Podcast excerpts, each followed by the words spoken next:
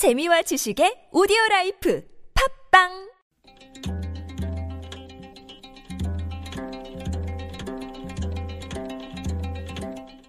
한문학자 장유승의 길에서 만난 고전 압도적인 병력을 투입해서 적을 공격하는 전술을 인해 전술이라고 하지요. 사람인 바다해, 바다처럼 끝없는 병력을 투입하는 전술입니다. 6.25 때 중공군이 구사한 전술로 유명하지만 인해전술의 기원은 손자병법에서 찾을 수 있습니다.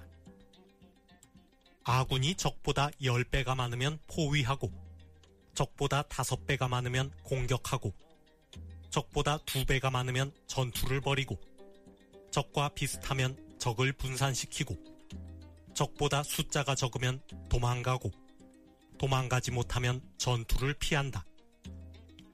손자병법 모공편에 나오는 말입니다. 아군이 적군보다 10배가 많으면 포위하여 섬멸하고 5배가 많으면 정면으로 공격한다고 하였습니다. 그리고 최소한 적보다 2배가 많아야 전투를 벌일 수 있다고 하였습니다. 아군과 적군의 숫자가 비슷하면 반드시 적군을 분산시켜야 하고 적보다 숫자가 적으면 도망가거나 전투를 피해야 한다고 하였습니다. 어떠한 경우에도 아군이 적군보다 수적으로 우위에 있어야 한다는 주장입니다.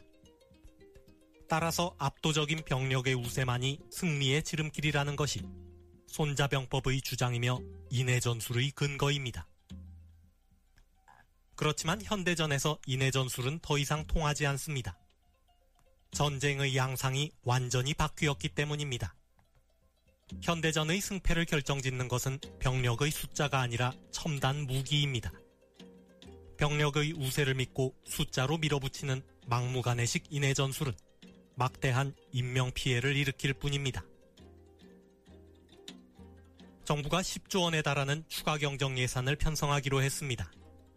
엄청난 돈을 풀어 경기를 부양하겠다는 생각입니다. 인해 전술이 아니라 돈전자 전해 전술이라고 하겠습니다. 인해 전술이 막대한 인명 피해를 초래하는 것처럼 전해 전술이 막대한 재정 낭비를 초래하지 않을까 걱정입니다.